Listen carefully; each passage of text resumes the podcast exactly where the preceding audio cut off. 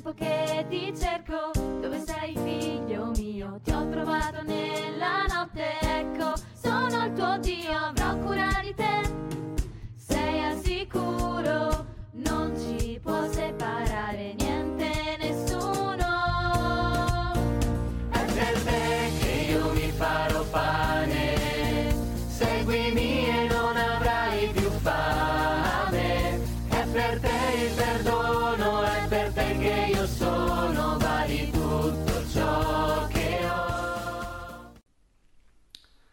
Giovedì 12 maggio. Dal Vangelo secondo Giovanni. Dopo che ebbe lavato i piedi ai discepoli, Gesù disse loro, In verità, in verità io vi dico, un servo non è più grande del suo padrone, né un inviato è più grande di chi lo ha mandato. Sapendo queste cose, siete beati se le metterete in pratica.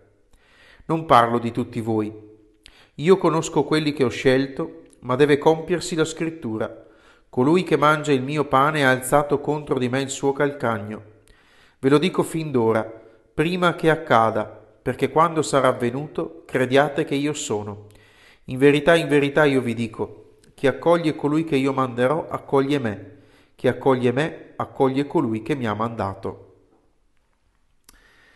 La parola di oggi che segue di poco è il gesto famosissimo di Gesù che lava i piedi ai suoi discepoli e ci ricorda due dimensioni eh, molto importanti per il nostro cammino di vita. La prima, quando Gesù dice un servo non è più grande del suo padrone.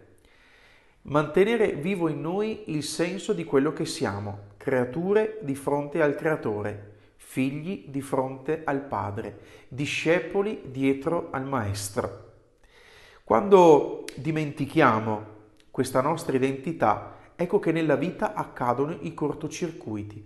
Quando ci crediamo creatori della nostra vita, quando eh, dimentichiamo il legame di figliolanza, quando eh, ci crediamo autonomi, ecco che ci perdiamo, ecco che sciupiamo la nostra vita, ecco che buttiamo via tempo, energie, risorse e sprechiamo la bellezza di quello che siamo.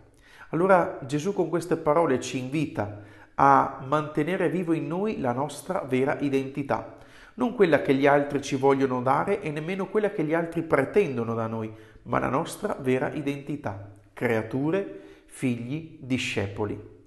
E poi la seconda dimensione che questo Vangelo ci offre è la dimensione del rifiuto. Eh, Gesù qui parla velatamente eh, di Giuda quando dice colui che mangia il mio pane ha alzato contro di me il suo calcagno. Il, eh, il dramma del rifiuto, lo scandalo di chi non accoglie eh, è qualcosa che è accaduto all'interno del gruppo dei dodici apostoli, è ciò che accade nel mondo, è ciò che accade anche nel concreto della nostra vita. Dio non obbliga nessuno e accoglie anche il rifiuto. Se da una parte questo ci spiazza, dall'altra parte è tanto consolante, perché vuol dire che il Signore veramente non pretende nulla da noi, ci lascia liberi di andare e nemmeno ci rinfaccia quando tutti acciaccati, tutti acciaccati torniamo a Lui ma lui da creatore, da padre, da maestro, ci accoglie sempre con una premura e con una misericordia eccezionale. Allora viviamo ogni giorno rinnovando la nostra identità, ma nello stesso tempo non scandalizzandoci più del dovuto, del rifiuto degli altri, ma anzi eh, rinnovando ogni giorno il desiderio di essere costruttori di comunione, di non rinfacciare a nessuno gli sbagli che lui compie, ma proprio eh, avvolti da questa misericordia del Padre, eh, saper avere il coraggio, avere il coraggio di accogliere con misericordia anche chi magari attorno a noi eh, fa del male o magari fa del male proprio a noi stessi, avere lo stesso sguardo di misericordia del Padre, avere eh, lo stesso cuore pieno di, questa, di questo amore grande gratuito, perché questo ciò che può salvare il mondo, ciò che può trasformare il mondo. Ed è proprio questo che eh, il Padre eh, ci chiede di avere, il Padre ci manda ad essere proprio così, canali del suo amore e della sua misericordia.